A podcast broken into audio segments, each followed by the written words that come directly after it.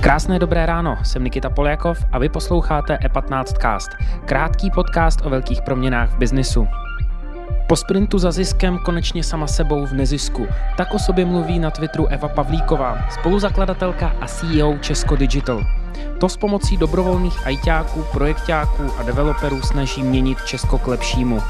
O tom, komu pomůžou za nově získané miliony a zda je Česko Digital místem, kolem kterého krouží hranteři, budeme mluvit právě s ní. Ale nejdřív krátké zprávy. Čes chce urychlit ústup od uhlí. Do roku 2030 plánuje na megawatt hodinu elektřiny vypouštět žádná celá 16 tun CO2. To je dvakrát rychlejší pokles emisí, než byl původní plán. Energetická skupina se do udržitelnosti chystá investovat velké peníze. Půjdou především na obnovitelné zdroje. To bude stát desítky miliard korun. Co k tomu energetického giganta tlačí? Banky a investoři. Ti se špinavých aktiv štítí čím dál víc a tlačí tak na průmysl k rychlejšímu odchodu od uhlí. Jinak špinavým firmám zdraží financování. Kryptoměny procházejí temným obdobím, možná nejtemnějším ve své historii. Spekulanti přišli jen za minulý týden o téměř 800 miliard dolarů, v přepočtu asi 16,7 bilionů korun. Nepředstavitelné číslo. Tato středa byla pro investory noční můra. Hodnota bitcoinu se propadla o třetinu, tedy na nejnižší hodnotu za posledního čtvrt roku. Další kryptoměny jsou na tom podobně. Ethereum odepsalo přes 20%, parodický Dogecoin se dostal po 36 centů. Nezaměstnanost nakonec neporoste nějak dramaticky. Za celý letošek se má pohybovat mezi 4,5 a 4,9% Lidí bez práce tak přibude v řádu desítek tisíc. Zásadní vliv by neměl mít ani konec programu Antivirus. Podobná čísla úřad očekává i v příštím roce. Květnová statistika ale ukázala i na další jevy.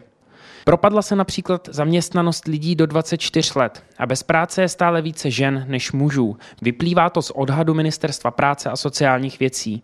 Podle šéfky rezortu Maláčové pandemie ukázala, kde má trh práce trhliny.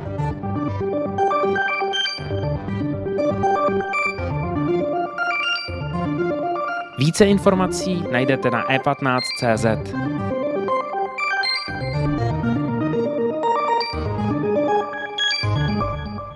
Nyní už tu vítám Evu Pavlíkovou, spoluzakladatelku a CEO Česko Digital. Ahoj Evo. Ahoj Nikito, díky za pozvání. Na čem zrovna děláte? Ty jo, je to hodně. Uh, dokončujeme projekt ohledně střech, střecha duševního zdraví, který cílí na uh, duševní péči o děti. Uh, věnujeme se taky průvodce prevencí s organizací Luno. Věnujeme se i inovacím pro spravodajský storytelling, to znamená, jak oslovit čtenáře a trošku natěkáváme i téma digitalizace státu. Zmínila si teď mediální projekt, to je ten projekt se Jakubem Šlerku na ohledně mediálního vzdělávání? Je to projekt, který jde trošku jiným směrem, kdy se snažíme vlastně oslovit čtenáře, který už možná zlomili nad médiama hůl a hledáme tam některé jako technologické prototypy, které by mohly být atraktivní pro um, různé redakce, jak je vlastně usnadnit pomocí technologií to, aby lépe oslovili svoje čtenáře.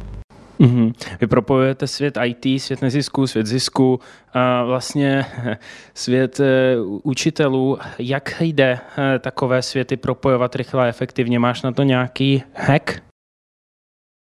No, uh, myslím si, že uh, to, co je jako klíč, je zajímat se o toho uživatele na konci, to znamená poslouchat jeho potřeby. Bavíme se o tom s učiteli, bavíme se o tom s novináři, bavíme se o tom s dětmi.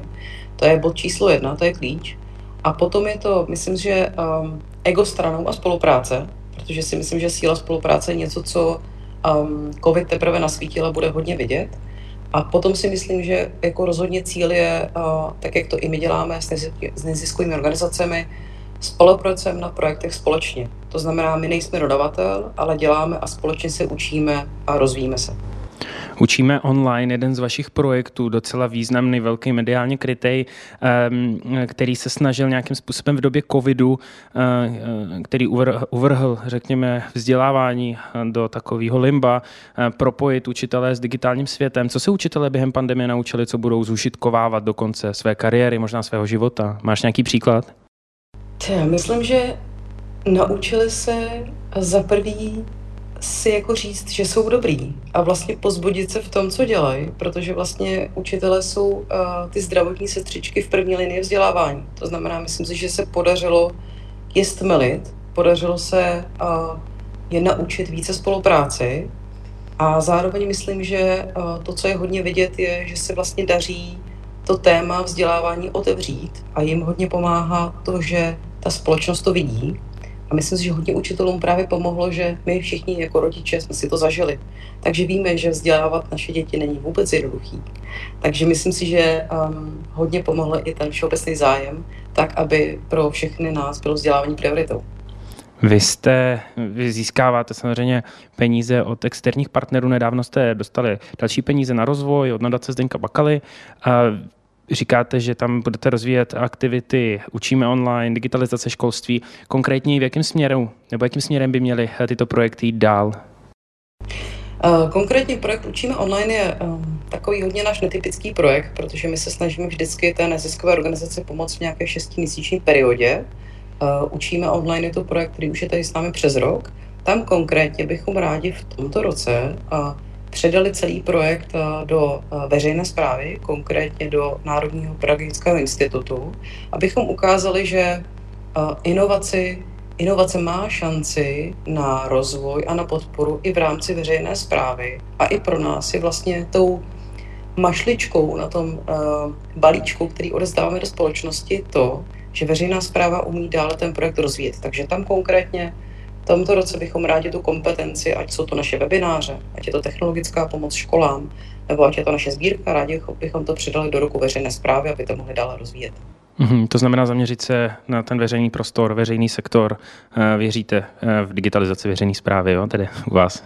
Eh, věříme a zároveň ale věříme tomu, že i ta inovace nepřijde jenom sama tak od sebe a že ten cíl ty inovace je v tom, že na tom projektu právě zase pracujeme společně i s MŠMT, i s NPI a že um, přenos kompetencí do veřejné zprávy je právě skrz ty společné projekty a společné se učení. Mm-hmm.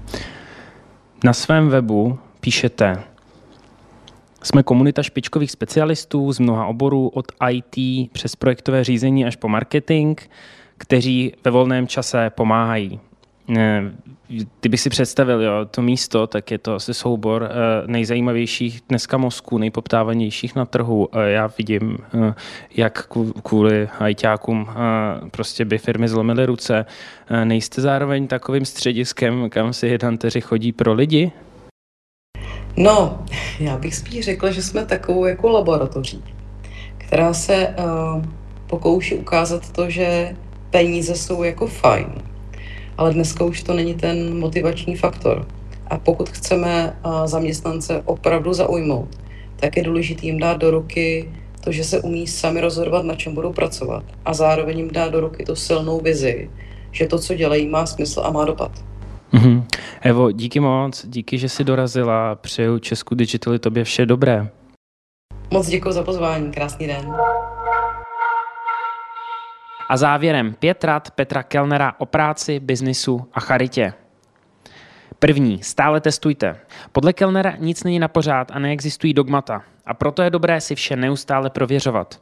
Na cestě k cíli je pořád dobré, správné a zajímavé testovat. A je to spojené s přemýšlením mimo klasická schémata, upozorňuje Kellner. Za druhé, umějte se mobilizovat. Při biznisu je podle Kellnera důležité rychle reagovat na problémy v případě, když je nějaký průšvih nebo příležitost. A to v tomto pořadí. Za třetí, není možné jen vyhrávat. V minulém roce se skupině PPF nedařilo, když utrpěla první ztrátu v historii. Kellner ale bral loňský rok jako jednorázovou záležitost a také jako příležitost pro celý biznis. V biznisu nevyhráváte vždycky, ale když nevyhráváte a chvíli prohráváte, tak je potřeba se z toho poučit a dělat ty věci líp, jinak. Za čtvrté, práce vás musí bavit. Jestli vás práce nebaví, tak další den to znovu vyzkoušejte, jestli vás to baví. A kdyby vás nebavila ani další den, tak si dejte pauzu týden.